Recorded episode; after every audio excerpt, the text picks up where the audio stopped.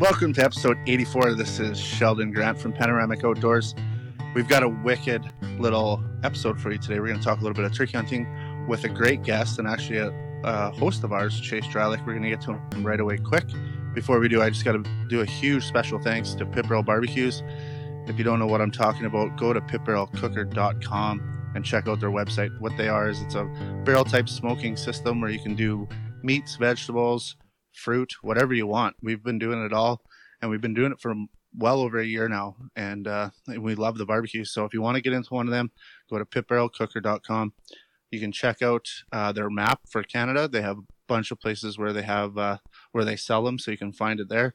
And if you're if you are in the U.S., it's free shipping. So that's www.pitbarrelcooker.com. And today's episode, we're talking with my man, Chase Drylick. What's going on over there? Hey, man. How's it going today? Oh, you know, just giving her. Nice, nice. I'm doing good. I'm doing good. Um, I'm just, uh, yeah, just got off a, a big weekend here, and um, you know we're pretty busy around the house right now here, gearing it up to to get sold. So I, but in between there, squeezing in the old uh, turkey hunting. So nice. And we're gonna get to that right away, quick. Before we do, I'm gonna have to tell you a couple stories. I just got back from Churchill, Manitoba, the far north.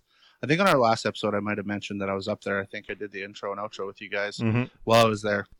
Um, but I had a chance. I like I always say, I always meet so many cool people. Um, and with COVID and stuff, you don't get to meet as many people as you like. Um, but a friend of mine actually hooked me up, and uh, we got to try some some whale. So, uh, as I think the Inuit would call it, is um, oh now it's escaped me. I've been thinking about it all week. I'm like, I got to remember this. Um, dang, I can't remember now. I know there's there's different names for different type and parts of the of the whale that you can eat. And uh, I know a common one up there people used to call it muktuk.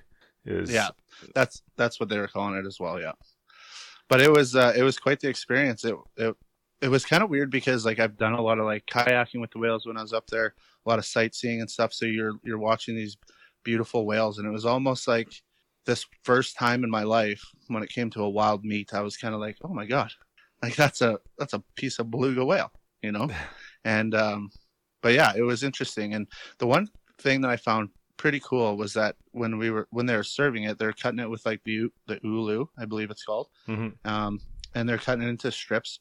And they basically said like, take it, chew it a few times, dip it into the soy sauce, or sorry, take it, dip it into the soy sauce, chew it a few times, and swallow it. Like you don't have to like disintegrate it like a crack or anything. Mm-hmm. So I so I had a couple pieces, and and it was it was pretty pretty different, I guess. Um, I don't know if I'll be sitting down to enjoy it all the time if I had the chance. I think it's uh, I experienced it and and that's good enough for me for now. Um, and the other thing that I will mention is the smell of it. It was weird. It was almost like that fishy smell, but like mixed with a bunch of oil um, because of the whale blubber. I'm I'm assuming, but mm-hmm. yeah, it was sure it was sure an experience, and I just feel very fortunate to have that experience. But I thought I had to share it with you and any of our listeners out there. Yeah, that's cool. In in all my time uh, that I spent up in the north, I, I never got the opportunity to try it. Maybe my day will come, but. Uh, um, I did hear from many people that it's definitely an acquired taste and has a, a very unique smell to it.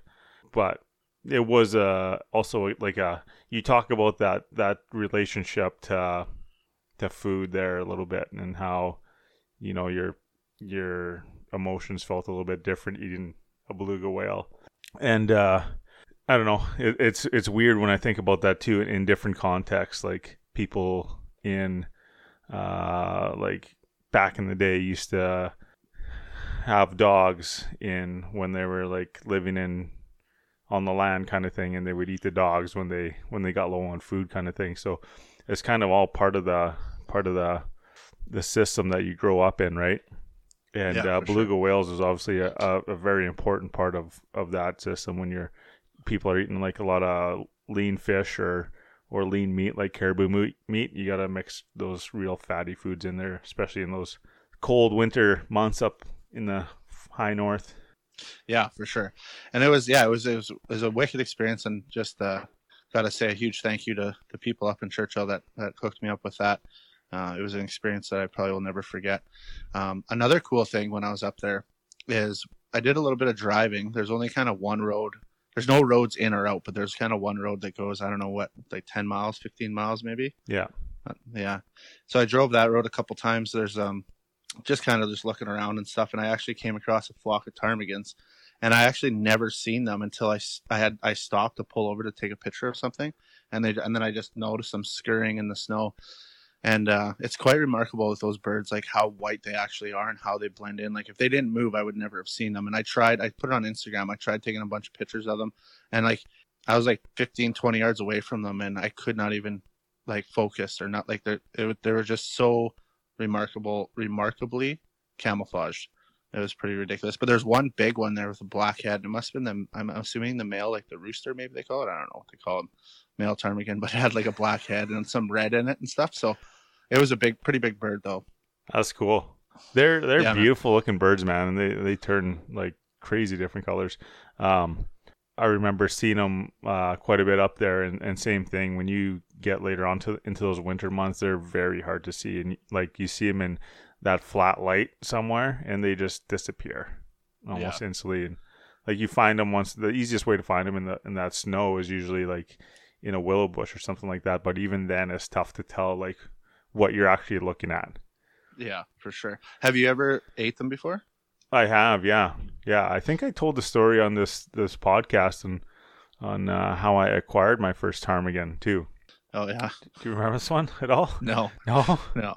I could have been a few beers deep when you're telling this story too. Who knows? probably, probably. I know I've I've I've told it more than once, so I'll I'll give a quick little uh, just uh, Cole's notes on it. We were actually driving back from that same road from the study center there, or I was driving back. I think I was by myself, and uh, and it was dark because I went out there to meet a biologist for supper, and on the way back, um, this ptarmigan had, I guess, got blinded by my car lights, flown into the power lines, took his head off, and landed on the road in front of the car.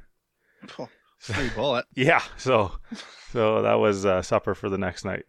It's Nice. pretty sweet. The thing, the thing about those things that I thought was super cool because we did a bit of hunting for them when I was in Gillam years ago, and um, just their feet, I thought they were super cool. They're like, they almost have like, uh, like eagle feet. You know what I mean? Like talons almost, but they're really like feathery or furry. Yeah, They're, they look pretty neat. But yeah, they're see, feathered. see how many times I can say neat tonight. But yeah, speaking of birds, we're going to be talking a little bit about turkey hunting, and you know, it was just the way things worked. We actually had a guest lined up, and it kind of uh, fell out of the bottom here last minute. But Chase was out hunting some turkeys this past weekend, and it's kind of a pretty good timing that we can maybe talk about the turkey hunt, um, talk about some of the stuff that that he did to prepare, and some of the stuff that he did while he was hunting, and then of course finish it off of how he's going to cook it. But one thing I do want to mention too, Chase, I mentioned it last podcast. Leatherman, Leatherman has uh, stepped up the plate. They're helping us out for a couple months with some uh, some sponsorship. They sent us a whole bunch of uh, knives, or not knives, but multi tools. Mhm. Have you got to use yours now? Now that you went on that little hunting trip? Oh man, I, I use it all the time. You know, the the one that I have now is a little more uh has a little slimmer profile, so it's not as cumbersome, I'll say, as the other Leatherman that I do have to carry around on the belt and all that. Right. And uh it's I I use it around the house constantly, almost daily. Um, whether that's changing batteries out of the kids' toys or or fixing something with the with the pliers or whatever. Um, but I did use it on turkey hunt too. I uh, I ended up um, processing the turkey with that knife, and anybody else that that owns a Leatherman can vouch for this. That those blades are freaking sharp, man, and they hold a good edge for a long time. And I I know even the ones that I have now, they still have like just a razor's e- edge on them. So um, beyond the fact of about of being like uh just a great multi tool, they also have like very quality uh, edges on them. Yeah, they're yeah they're super sweet. I mean, like the one that I have, uh, you know, has got some some different functions to it. It's not something that you're going to be wanting to use to like crank on some screws or nuts all day. But I mean, if you got to set a set screw or do a little odds and ends with it, I mean, it's freaking perfect. But yeah, that's my Leatherman uh, little story for you, Nice. or yours, I guess. So now I guess we can get into maybe some of the meat and potatoes of the the podcast. We talked about doing this turkey hunt uh, little episode, but before we get to it, I'm gonna treat Chase just like a regular guest. I got five burning questions for him. Uh oh.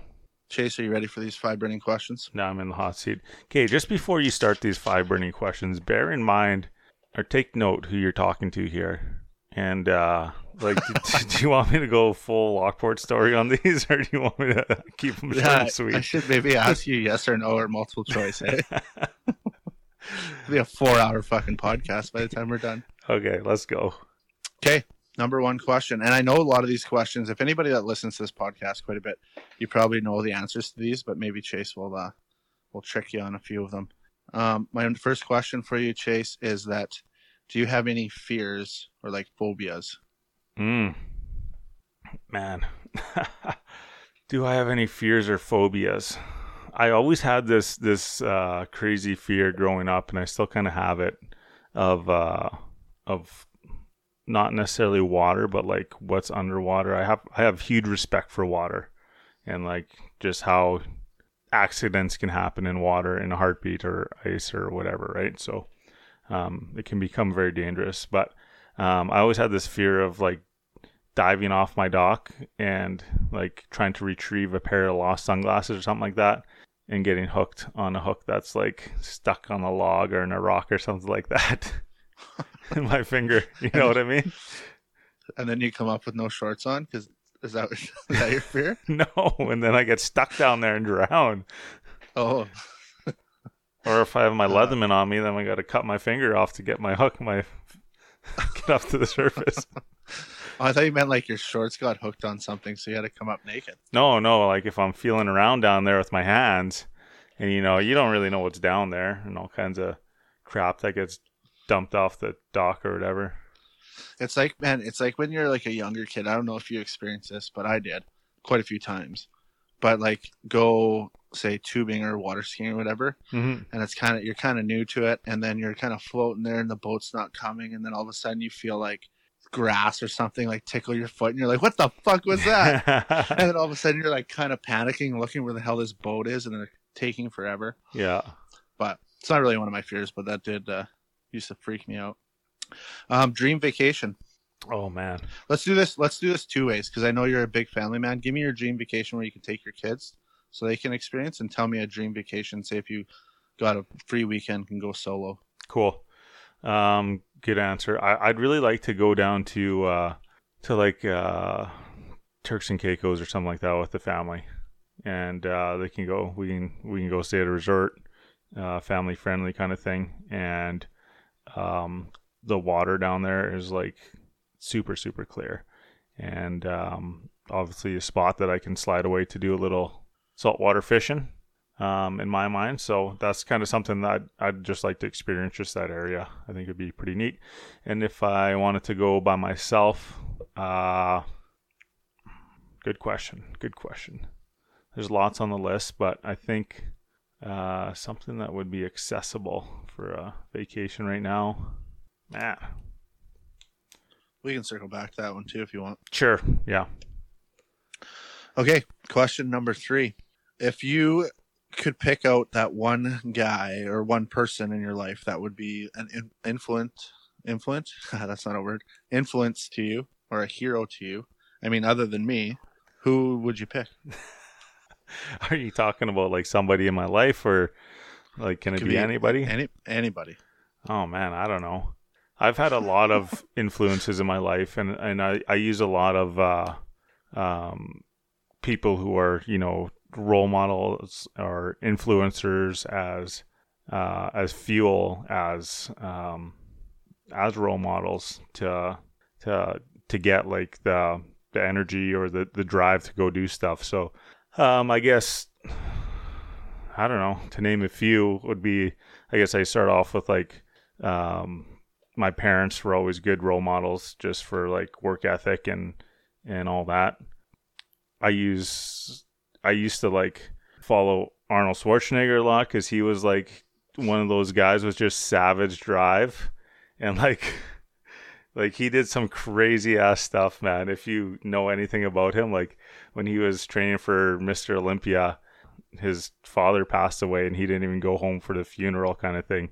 Not to say that's something I would do, but when you're talking about drive, that's that's like next level, man. I, I can really believe that, but but just stuff like that. I don't know. I get into these. I feel like I get into these these uh, channels of just like I get really drawn to to one thing for a while, and then I'll use that as fuel, and then I'll move on to something else. Yeah, it's you've told me that before. It was Mr. Arnold Schwarzenegger, and I always kind of thought it's funny, but I I can't even laugh because it's like it's true for you, right? But yeah, I kind of think of the same thing as other than I don't work out or anything, obviously, but like with like The Rock, he just seems like such a for a celebrity, you know, he's determined to fucking look good all the time and he's big and huge and he always he's pretty inspirational in my mind and have you ever seen like what he would do for like cheat days? Like off of his diets? Yeah i think he showed me one day yeah. Like yeah like i don't even i can't remember like how many pizzas and like a dozen like pancakes and a whole bunch of brownies and he's just freaking gorgeous but yeah. he's a big man he man. He could probably pack that away and yeah. He's he's he's wild too man. Like he is he is way beyond um just like celebrity status. I think i don't i don't know exactly what he's into but he's he has like other huge businesses on the side be, beyond his his like movies and film careers and stuff like that yeah, and I and I'm pretty sure he had like a big role in like when he was a wrestler in the WWE to like I don't know if it was maybe like the storylines and stuff, but I think he was like a big part in how everything was rolling out. Other than obviously he was a very popular wrestler, but like I think he was like part of the the whole picture. Like he was part of writing shit down and mm-hmm. or like writing out. I don't know if they do producing scripts it, or whatever, but yeah, yeah. Um, my next question. Yeah, these are pretty fucking hard, hey? yeah. on the spot, like these poor guests that we get on. If you had one book or movie to recommend, what would you, what what have you been watching? What have you been reading lately? Ooh, or even even in the past, anything? That's a good one. Um, books. I'm I'm into like nonfiction books. Uh, generally stuff that either I want to do or can relate to. So I, I read, I try to read out outdoorsy type books. Um, and, and it's really tough for me to get into a book sometimes. But one that I did read uh, back to back was A Life in the Bush. Um, Jesus, who's it by? Um, shoot, I can't remember. It's pretty much a bit of a memoir about this this guy growing up in Ontario, and uh, kind of tells a story about like how he got into the outdoors and followed in his dad's footsteps and the adventures his dad took him on, kind of thing. And uh, but it's it, his had this really really unique relationship with his dad because he he was one of those gruff guys that worked at uh, I think it was a lumber mill or something like that. So, anyways, I really enjoyed that one. Movie wise, haven't been watching many movies, man.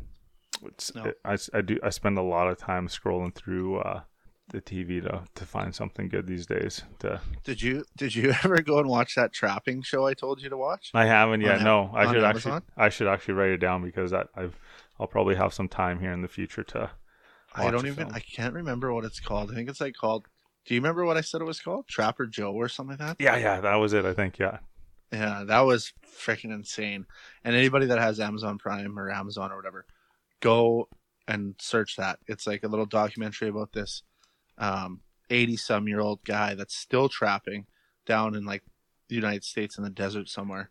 And uh, yeah, he's been doing it forever and he's conservationist type dude. Like he teaches a lot of courses and it was just it was very interesting and there wasn't much to it. It was just basically him trapping and him telling some stories and of you know you get to sit down with, with some like some of those like the the older generations where they can tell you stories probably for hours. That's kind of what it felt like with that uh, documentary. Um, my last question for you is like, don't think about if it's gonna fit your lifestyle, but if you could have the keys to any vehicle, what would you get? Whew. Well, If, if you say a Dodge Caravan with Stow 'n Go, but ones that with the windows that work, then Windows fixed. about time. Um, man, I've always been a fan of like like horsepower and and muscle cars or just cars that go fast and stuff like that. And now is is really taken a deep dive on the priority list for me um, over the years. But um, jeez, What's the what's the coolest car you've ever drove? the coolest car I've ever drove. Yeah. Uh, I haven't driven a lot of cool vehicles. Um, probably Well, like a like a well. Dodge Dodge Challenger, like Oh, a, yeah. a newer Dodge Challenger. Um, yeah, that was a nice car.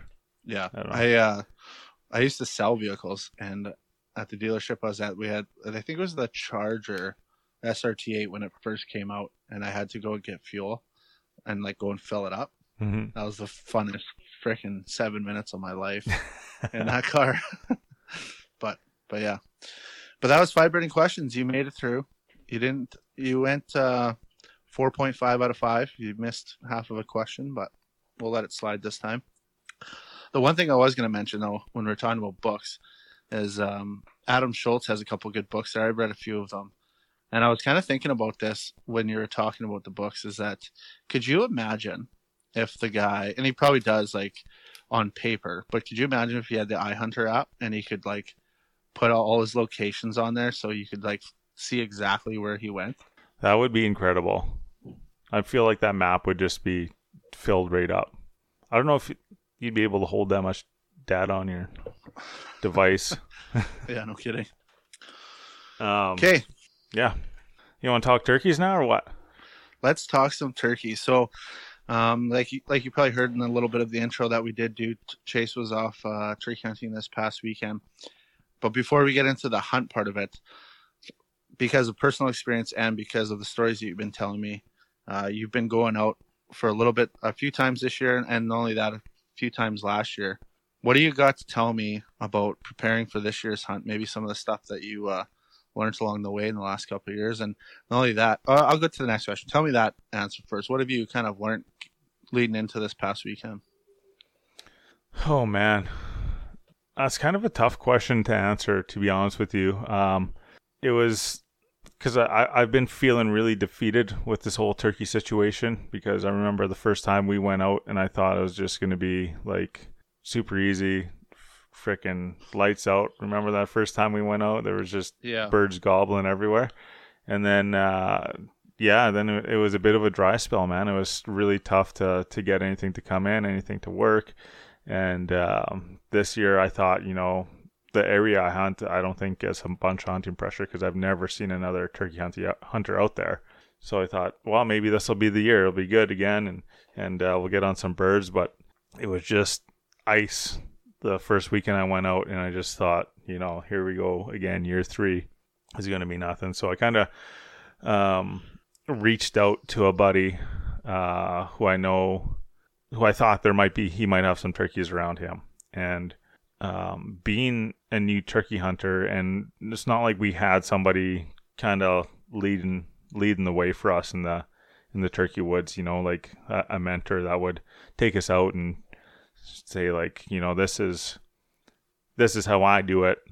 This is what works for me. Yada yada yada. I listened to a lot of podcasts, watching YouTube videos, and uh, that was about it. And we kind of just hunted the public ground and and all that. And then it'd been a tough go, man um, we I also reached out to some people. You know, I have uh, my buddy Lewis was al- always offering advice to me on some stuff that worked for him, and then uh, obviously Melissa and April were always very helpful. Every time I reached out to them to to talk turkey, but it's it's different, man. When you're when you're when you're out there by yourself, kind of thing. You know, it's it's tough. You you do kind of learn a lot, but you don't you, you kind of miss that that that learning period where there's somebody there who has experience say okay now i would do this at this point or i would do that kind of thing so um i feel like we were kind of behind the not behind the eight ball but uh just had a bit of a slower start there so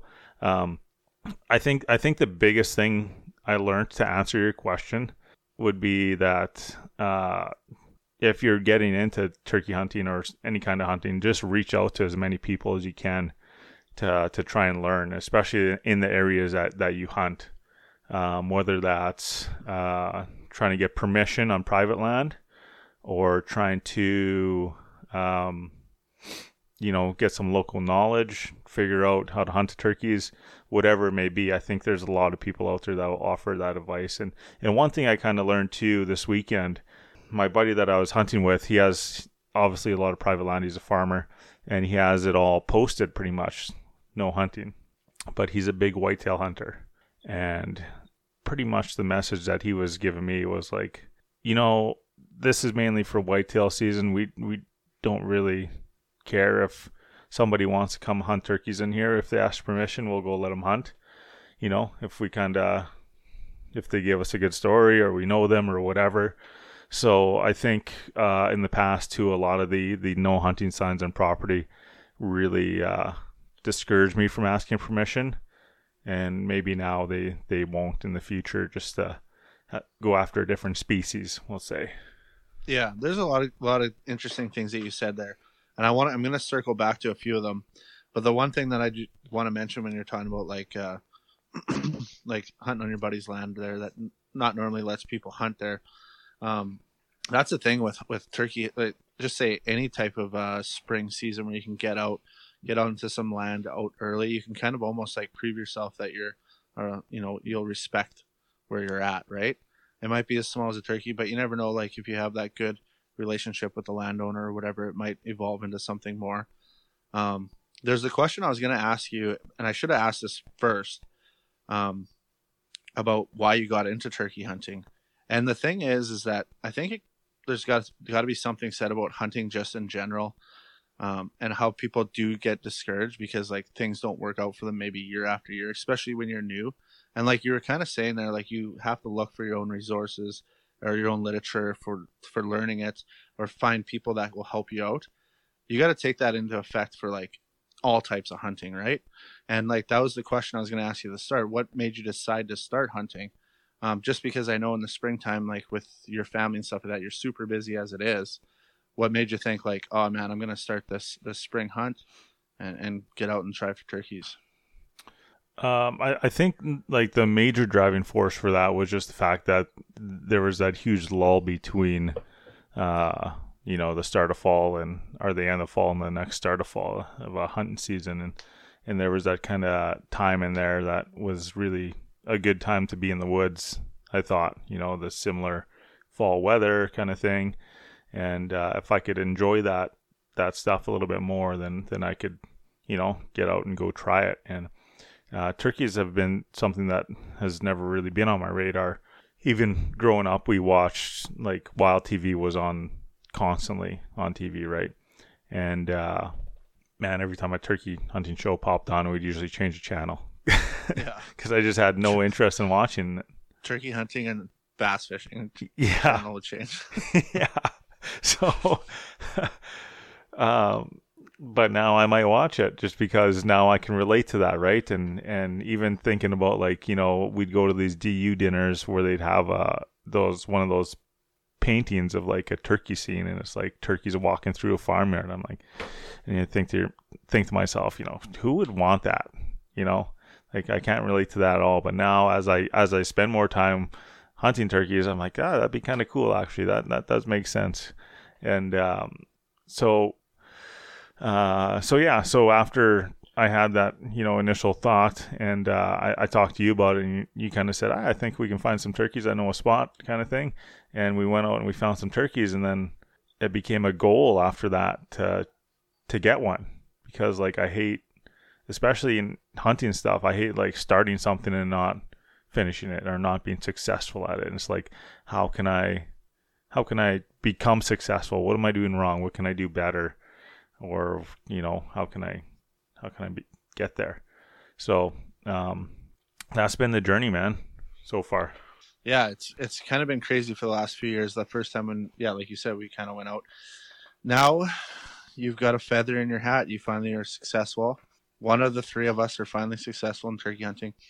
And the thing I was going to actually mention before too is that uh, it was the same thing in my household. Like I remember my dad was never a, a turkey hunter. He, he went turkey hunting a few times, and uh, but like never really had an interest in it. So I was kind of thought it was yeah whatever. But same thing if that TV show came on, they were hunting turkeys. It usually turned to hockey or something else. But mm-hmm. um, so now you got a feather in your hat, as in you you're successful shooting a turkey. Do you want to kind of run through how that all went down for you? Yeah, sure. So like, uh, um, I went out two weekends ago and hunted our, our public land spot and and uh, you know it, it's kind of it was kind of difficult to get out. So what I would do is get out there for an evening hunt and camp out and get a morning hunt in because that spot's like two hours away from from home for me. So it's to make it worth it, you, you almost got to get a couple hunts in, right? So uh, obviously being un- unsuccessful there, um, was feeling pretty discouraged, and I even found some turkeys on on private land, and usually just to to get like some verification from them that I'm doing something right, I would stop and try and call and, and get them fired up. And uh, that first weekend when I went out, man, I couldn't, I didn't hear, I heard one gobble from a Jake that was by somebody's house. But other than that, I didn't hear any gobbles. So, like even the, the ones that I, that I uh, called to on private land weren't even firing up. So I'm like, man, what is going on here? Am I doing something wrong? Is there something wrong with my calls? Whatever. So ended up uh, picking up uh, a new call, a new uh, um, mouth call, and uh, it was a Phelps, and it was it's a phenomenal call to work. And uh, yeah, so then I got in touch with my buddy Wes there, who really went like the whole nine yards to to try and find me a turkey, and um, it was the same kind of deal. I only had pretty much 24 hours to to spend out there. So I left home, got out there, met up with him, and uh, he got us loaded up, got me loaded up on a, a bike, and pretty much like, follow me, let's go. I'm gonna show you all the spots that uh, we can hunt and the spots that I see turkeys at and all this. And he hasn't even really hunted turkeys at all either. So this is all new to him. And uh, so right away, honestly, the first thing I do because this guy's a farmer down there and he's he farms like 2,000 acres or something like that. So I get out the iHunter app, get it fired up, put tracking on, and I throw that sucker in, in my pocket. And uh, we literally drove around for an hour and a half looking at stuff, and you know down turkey trails, down uh, down um, like gravel roads, down other trails and, and all that, and seen a bunch of turkeys. And uh, yeah, at the end of it, we came back, and he said, "Okay, well, uh, I gotta take off for a bit. You go hunt wherever you want, and uh, good luck. We'll we'll uh, you know link up with you after the hunt at dark, kind of thing." So okay, off I went, got out the old iHunter app, and uh, the the spot that I wanted to go to, there was like three or four different ac- four different access points to it. So I went to the first one. Didn't work out because Was gonna try and sneak through the bush to where we've seen seen these turkeys. So I'm gonna stop you there quick. What made you want to pick that spot? Was there anything in particular that you seen or that you liked? Um, we seen a couple turkeys there. Obviously, was the first first thing. The second right. thing was that uh, there was a, a couple ways into that area that I could get in there with without being noticed. Excuse me, pretty much. Uh, so, you know, I thought I could sneak in there and set up and have a good opportunity to, to call a bird in. But um, my first, the first spot that I went to, I tried going through this uh, this river bottom and it just got too thick. So I backed out of there. Plan B, came from the top, and uh, when I got down to where I wanted to set up, I couldn't find the turkeys and I couldn't get them to fire it up again or at all. So uh, we seen two two uh, toms in there. So again, another discouraging night of me questioning my my turkey hunting skills, and then uh, yeah, set up camp and uh, got ready for the next morning kind of thing and and uh, we launched back out at daylight we put on a lot of miles um, but we we almost the the first spot we went to we ran into turkeys just a beautiful tom.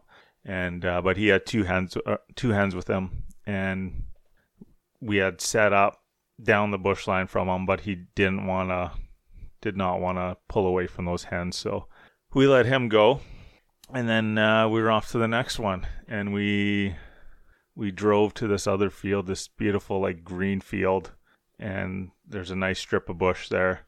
And we pull up there, and there's like a dozen turkeys on this field. So we set up. We're maybe like 50 yards away from the birds when we first set up, and uh, I start calling away, and it's it's just awesome, man. You can hear them drumming away, gobbling hard, and they're slowly getting more and more fired up, and they're starting to get closer. And we set I set up the decoys right on this. There's like a two track road that we set up on, and to our backs was a bit of a hill and uh, hardwood forest, and so these birds were coming, coming, getting closer, and I thought ideally they'd just come right down the road like 10 yards and I'd have a good shot at one there. And what ended up happening is they came in the bush behind us and they were just hammering away up there right behind us. And so we couldn't move because there's 12 turkeys sit behind us and I the bush was thick enough that I didn't feel comfortable just doing like a swing around and try to take a poke. So we let them go. We tried making another move on them, but it didn't work out. And then uh, we're kind of doing our, our home tour from there. So I kind of said to Wes, you know, I'd I'd almost take any opportunity that came at me right now to to get a turkey in the in the box of the truck on the ride home, heading back north, and uh, so because because I we already had that awesome call experience, and you know my my heart was going, and and the turkeys were man they were so tight on us. It was it was it just got the adrenaline rocking um, when those birds were that close. And then, uh, so on our way home, we came across this field. There's a little river, creek running through it, and uh, there's some birds on the field. So I got off on this creek and tried skirting the field and to, to catch them up top. And they actually came down into the creek, and I spooked two off, and I kept on walking, and I spooked another two birds off, and then I got like on the high side of the creek and started walking. And this uh, this Jake took off from the grass like 20 yards in front of me. And I just seen this beat red head and I just shouldered the shotgun and the good old waterfowl instincts kicked in and I just swung in and shot him on the wing and uh, folded him. And then that was uh, the turkey hunting experience, man. There's a few things I'm going to say here because I don't. I think like a lot of listeners are probably like, "Oh yeah, you went out and shot a turkey, whatever." But you're like pretty fucking hardcore though. Like you're doing kind of a solo hunt normally. You're camping out in the middle of the bush by yourself. You know, you're doing all these things. Um, you, you, your drive to, to your drive to be successful is pretty evident when you when you're telling me the stories and you're telling me that you're setting up your little pop tent and sleeping in it and you know you're driving miles and miles to get fuel because you forgot to get fuel and all these stories. And then finally you get to get to pull the trigger on on a turkey. The one question i did have for you though is how come you decide i know you're an avid archer archery hunter. How come you decide to go with uh with the old boomstick or the shotgun instead of your archery equipment um i i think well proving by by the success that i had you know i don't think i would have had that success if i if I didn't have the shotgun with me. So I, I, I wanted to up my odds of success with that before I brought out the bow. And I certainly will be using the bow at some point in the future, but um, I needed to get a, a, turkey in the in the bag before I start getting too too cocky with stuff. So, um, and I wanted to learn the land a, little bit better in the, the, areas that I hunt. I think the archery game is a little more of a a waiting game in a lot of ways. You know, where you're setting up on on common areas where you see turkeys. So, um, as as I'm still learning about the birds, you know, I just wanted to up my chances the best I could. Yeah, they're kind of funny looking birds. Like, what was one thing, one distinct fe- feature that you noticed after it was on the ground? Oh man, actually got to pick it up. That I guess that's one of the my big draws towards these birds now is just how unique they they actually are, and I never really noticed it until like the the last few years of my my life here and and uh, they were just unbelievable they have this the like iridescent feathers that just are changing colors green purples yellows oranges gold and like tip feathers, and it's just uh, just a beautiful bird, and uh, and how their head changes colors with their like emotions and stuff like that. And I think the uh, their heads are like the the weirdest thing that that I notice about them because they have like it almost looks like warts on their head. You know what I mean? And it's not. It's beautiful and it's unique, but it's still a little bit off turning to me. That just that look and like how it feels and stuff. It's uh it's different. No kidding. I uh have you watched that catch and cook video that they done? I did. Uh, with Jay and Jay and Josh there, and a few things that I've noticed out of that video is like when they were kind of looking at the bird, you know, and Josh was talking about their feet and like their bone, like bony like feet, and I was just like, yeah, that's probably pretty interesting. And I've never never shot one, I never held a turkey even, so I don't know what that's all about. But what a great video Catch and Cook did. Their group that they have there uh, was quite remarkable, and they actually cooked some. It looked like a really good. Uh, it was like a spicy turkey burger or turkey sandwich with Mhm. a donut or something like that. Yeah. Man, that looked fucking great. What do you? Do you got any big plans for any uh, any turkey meals coming up here? I did. I do. Yeah. I uh, I think I spoke about a couple of them on the podcast previously, but right now, actually, as we speak, I have uh, one of the turkey breasts in a little honey brine in the refrigerator, and tomorrow I'm going to toss that baby on the pit barrel and get it smoked up and and see how that turns out. I'm looking forward to that. It was uh the bird I shot was obviously a small Jake. Um, the beard was like real little just out of the feathers kind of thing and i don't even think there's any there's like just nubs for spurs on the thing so it's it's not a big bird at all hopefully it'll be a tasty bird from what i heard the, the jakes are better table fare although you get less meat off of them so i am looking forward to that Nice. Yeah, I was. That was actually. I was going to ask you the same question. I have very little experience with turkeys, so my my next question was: Is uh, you know, a younger Jake better eating than a than an old what Tom?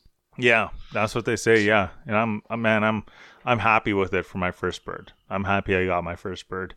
I know, uh, I know, old Wes was was a little disappointed I didn't get a big tom because we've seen some some just like beauty birds out there, but um, I was just happy to get one on the ground. What what makes a turkey a big Tom? Like I know, is it it's their beard length and then their size of their spurs, right? Yeah, yeah, and then the bird just gets bigger in general, and their fan gets bigger. Like the uh, the fan on the Jake has like like the middle feathers in the fan are like a little bit longer than the ones on the side, and I think that's common with younger birds. Whereas the the uh, fans on a big tom are like all long feathers on there. Yeah. So it's almost like those middle fe- feathers would be like in I don't know, like they'd be growing first, and then as the older it gets, the outside ones catch up to it, maybe or something. I guess so, yeah. However it works out, yeah. I saved that fan off that bird. I'm gonna try and like hook it up to one of the decoys and and try and make it a little more realistic. Because one of the things that we kind of noticed when that group was coming in was like the birds were like hung up in the bush, and they could definitely see the decoys. And I thought they were gonna come right right between us because like Wes was sitting quite a ways away from me and trying to catch some film footage, and I was sitting a ways away from him, obviously and the decoys were kind of in between us. And uh, yeah, they just looked at the decoys pretty much and just held up in the bush. So I think if we get a little more realism in those birds, hopefully that'll be the draw we need to to get them in. Yeah, like for my very little knowledge on turkey hunting, that's one thing that I've always heard is that they have really, really good eyesight. Like they can pick anything out. And I mean, I think that's a little probably obvious though, because they aren't a super fast bird by any means. Um, I mean, they do fly, but they're generally on the ground, so they probably have to have their instincts up top notch because they have quite a few predators, especially in Manitoba, like uh, coyotes and stuff like that, foxes or whatever, right? So Mhm. apparently, yeah, they they can see see really well. Yeah, that that's one thing that that's common among like you hear it a lot among uh really experienced turkey hunters is like you don't want to move because those those birds exactly like you said Sheldon are are they survive because they're able to detect some sort of movement or something like that that because there's a lot of shit on the ground that's trying to kill them right? And they got to be able to detect that and, and get away. Yeah, no kidding. That- it the when guys say or when hunters talk about turkeys and about how they are so well, like they can see so well, it just reminds me of like the white-tailed deer. You know, it's like ninety percent of the time I find when I'm hunting, the deer will see you before it's you see it, hmm um, or not even not necessarily hunting, but even just walking through the bush, and then all of a sudden you look and it's already watching you. Um, it's kind of crazy those those features that some of those wild animals can get, and clearly it probably takes a lot of time and like an evolution for them to uh, to pick up on those skills, but they sure got them right now. Yeah, well, it's it's a little bit different, right? Because like like turkeys and deer are being are like prey species, so they their Mhm. their eyeballs are set up different. They're more on the sides of their head than on the front, as predators are on the front, so they can focus and make those like precise movements to kill something. And the predators or the prey species have the eyeballs that are more on the side of the head that just like primarily just detect movement is their is their kind of thing, right? And they as soon as they see that, they're phew, gone. Yeah. It's a pretty good sound effect. um, it's You know interesting. So, just wait, just wait. I got something to tell you now. okay. because it just like came to my mind and I just got to tell you it. And it, you might already know it, but I don't give a shit. I'm going to tell you anyways. Um, but like you, you think about like an, like we're talking about like the features of these, some of these wild animals and how like basically they develop over time to be what they are now. But like think about the antelope for a second. And I've heard this on many podcasts. I've read about it, but like they're like the fastest land animal in North America. I don't know. I can't remember what the speeds they can get up to, but the reason why they got up to those speeds is because there's a short-faced bear in the prairies that used to chase them down to eat them. Could you imagine, like walking through the field and this short? And it, it was a big animal, I think, too. Like I don't think it was no small little animal. It was a big animal, and it could run like 60 mile an hour Jesus.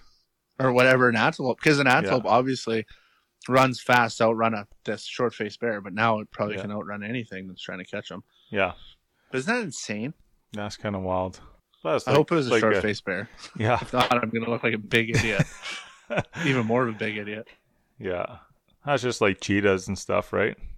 That's fast Yeah. though. Um one kind of one thing I kind of found interesting too uh, about this this hunt with with Wes was he was saying, you know, growing up, he they had a lot of turkeys around that area and turkeys are this huge conservation success story in Manitoba right now. So it, it's it's kind of like in my mind when I'm thinking about, you know, if there's a good populations of turkeys somewhere, you know, it should be there'll be good po- populations of turkeys everywhere in that area. And it's, you know, he said growing up, he had hundreds of turkeys around the farm there. And he said about six years ago with that harsh winter, just knocked him right back. And there's hardly anything around there now. He said they used to be, you know, pecking on his windows and stuff. And now there's, there's, they hardly see a bird around the farm actually. So, um, it's kind of interesting that you know even though the turkeys are this huge success story in Manitoba that they still they still struggle in certain areas and certain times you know that uh that Yeah. it's not just this straight curve all the way up Well, that's cool, man. I'm I'm super pumped that you got to get that turkey. Um, what like do you think that uh, now that you got the first one that you're gonna be wanting to get the second one, or is it kind of like this is uh, a bucket list animal that you kind of got off your off your bucket list, and maybe you can move on to another animal in the spring, like a bear or something like that, or, or are you gonna be back in the turkey woods? I'm definitely bears definitely on the list for sure, but I will uh certainly always be after turkeys. I think now. I I I don't know. I really enjoy the time of the year and just the weather and and hearing a turkey gobble super close to you is just it's something else, man. It's it's pretty close to like having that elk bugle in your face. It's not it's not as good, but it's it's it's right up there, man. It's it's so cool. Yeah, yeah, for sure. I'm sorry, but I had to Google this short face bear now. But just a couple quick facts about this bad boy. it would stand five feet at its shoulders, but when it was walking, and stood as tall as 12 feet on its hind legs. It was 1,500 pounds and can run over 40 miles an hour. Jesus. So just think about that next time you're walking through the bush. How lucky we have that there's only black bears. oh man, the other thing that that I'm pumped about in this hunt actually, and like speaking about learning or doing new hunts and stuff like that is like um, squirrel hunting. Man, I locked up some some serious squirrel hunting property for for the coming winter here. I think so. That that's kind of been something that I wanted to do, and I didn't really have a good area to do it. I don't think, and and uh, so now I kind of got a spot to go try and get some squirrels. Okay, so I got a number of questions about squirrel hunting before we let this one uh, go to waste. But and I don't know if you know, but maybe you can educate me, and if not, I'll look it up. But is there an actual season for squirrel hunting in Manitoba? I don't think so. It's I know it's in the in the book. So okay, my second question would be is what would be your like your prime squirrel hunting time? Like like when would be the best time to shoot them? Like fall when they're fat or what? I think it's in the fall because um lots of guys down south do squirrel hunt with dogs, right? So right. that makes life a little bit easier for them. I don't have a dog to hunt squirrels with, obviously, but um, I think as you get into the the late fall and early winter months, you get into that breeding season of squirrels, and they're just traveling a lot more, and I guess they're they're easier to find. You know, the males and females are both just running like crazy through the woods. So I think that's kind of the best time to to go after them. You don't want to target. Well, they're harder to target obviously when when the leaves are still on the trees. Um, right. I guess a guy could go go after them right now, but um, I was listening to a MeatEater podcast. A little plug for MeatEater there. You're welcome. Um, yeah. But uh, yeah, and they they were saying uh, the one guy they had on there was saying you know once the females are bred, you can still hunt them, obviously, but they're you're going after only half of the population because uh, the pregnant females are denned up in the trees, ready to have their their babies, kind of thing. I don't know if I read this or I heard it somewhere, and it could be totally false too. Seems like half the shit I said tonight is, might be false. So anything I said tonight, anyone that's listening, you can probably Google it. But I also heard that if you do shoot squirrels in the spring or early summer, they'll taste. this might sound funny, but they might they'll taste a little nuttier than they would in the fall because they've been eating their storage foods rather than eating like fresh whatever mm. they eat fresh in the summer kind of yeah, idea. Yeah. But I don't know how true that is. But I think I, I thought I read it or heard it somewhere. Hmm. It's interesting fact. So I just pulled up the uh, small game hunting thing in uh, regs here, and uh, red squirrels are actually fur bearing animals, so they, they have to be trapped or hunted during season. Uh, that would be the trapping season, which I don't know what it, it is right now, but check it out if you're interested in that. But I don't think there is a season for gray squirrels or fox squirrels, um, which is the the prize squirrels that we'd be going after.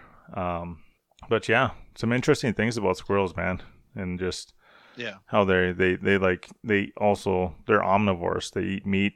They if like one of their young dies, they'll eat it, kind of thing. So, you know, you know our dog Trigger. Yep. Well, my my old man's got a little bit of a well, he had a bit of a squirrel problem, where he kind of had to put the the smack down on a few squirrels. But the my dog Trigger is like, and not like never trained to like tree a squirrel or I don't know what they call it, but like if there's a squirrel freaking out in the tree, he'll he'll run around and watch and he'll find it and he'll go and sit at the bottom of the tree and just look up and dad will be like okay sweet. He'll go out there and get it. Like isn't that and my dad's like never taught him. He just i don't know if he's got the taste for squirrel or what but he'll uh he'll mark squirrels. Squirrel dog. does trigger eat him yeah. after or is your dad oh shit yeah. Him yeah. and the cat are like it's like their favorite time you know nice it's like going to squirrel treats man two. yeah that's yeah. awesome it's like getting a flamethrower. I was almost thinking too because uh, you know Tristan's got the the upland dog now, and and uh, Tyler and Tim both have the waterfowl dogs. So I was like, maybe a little squirrel dog would be be in the works for uh, squirrel hunting. not, no, it's not a duck dog, eh? Yeah. So. oh man, that's super cool. But uh, yeah, I think that's a pretty good uh, rundown about our uh, or your turkey hunt for this year so far. Yeah. Um, yeah, I'm definitely definitely looking to looking forward to you know learning more and and and uh, just feature turkey hunts, man. They're a lot of fun. It's a great time of the season to be out and about in the woods, and and uh, we definitely need some rain right now here. Tell you that much. Oh yeah, it's super dry here in Manitoba. And anybody that's interested in turkey hunting and want a little bit more information, um, we have another podcast with uh, Frank Baldwin where we talked a bit about the turkeys in Manitoba and like how they became here or how they flourished here, etc. So if you want to check that one out, and another thing, a little tidbit for you guys, we're trying to get um, trying to get Melissa on. If you don't know her, look up Turkey Girl on Instagram or Facebook.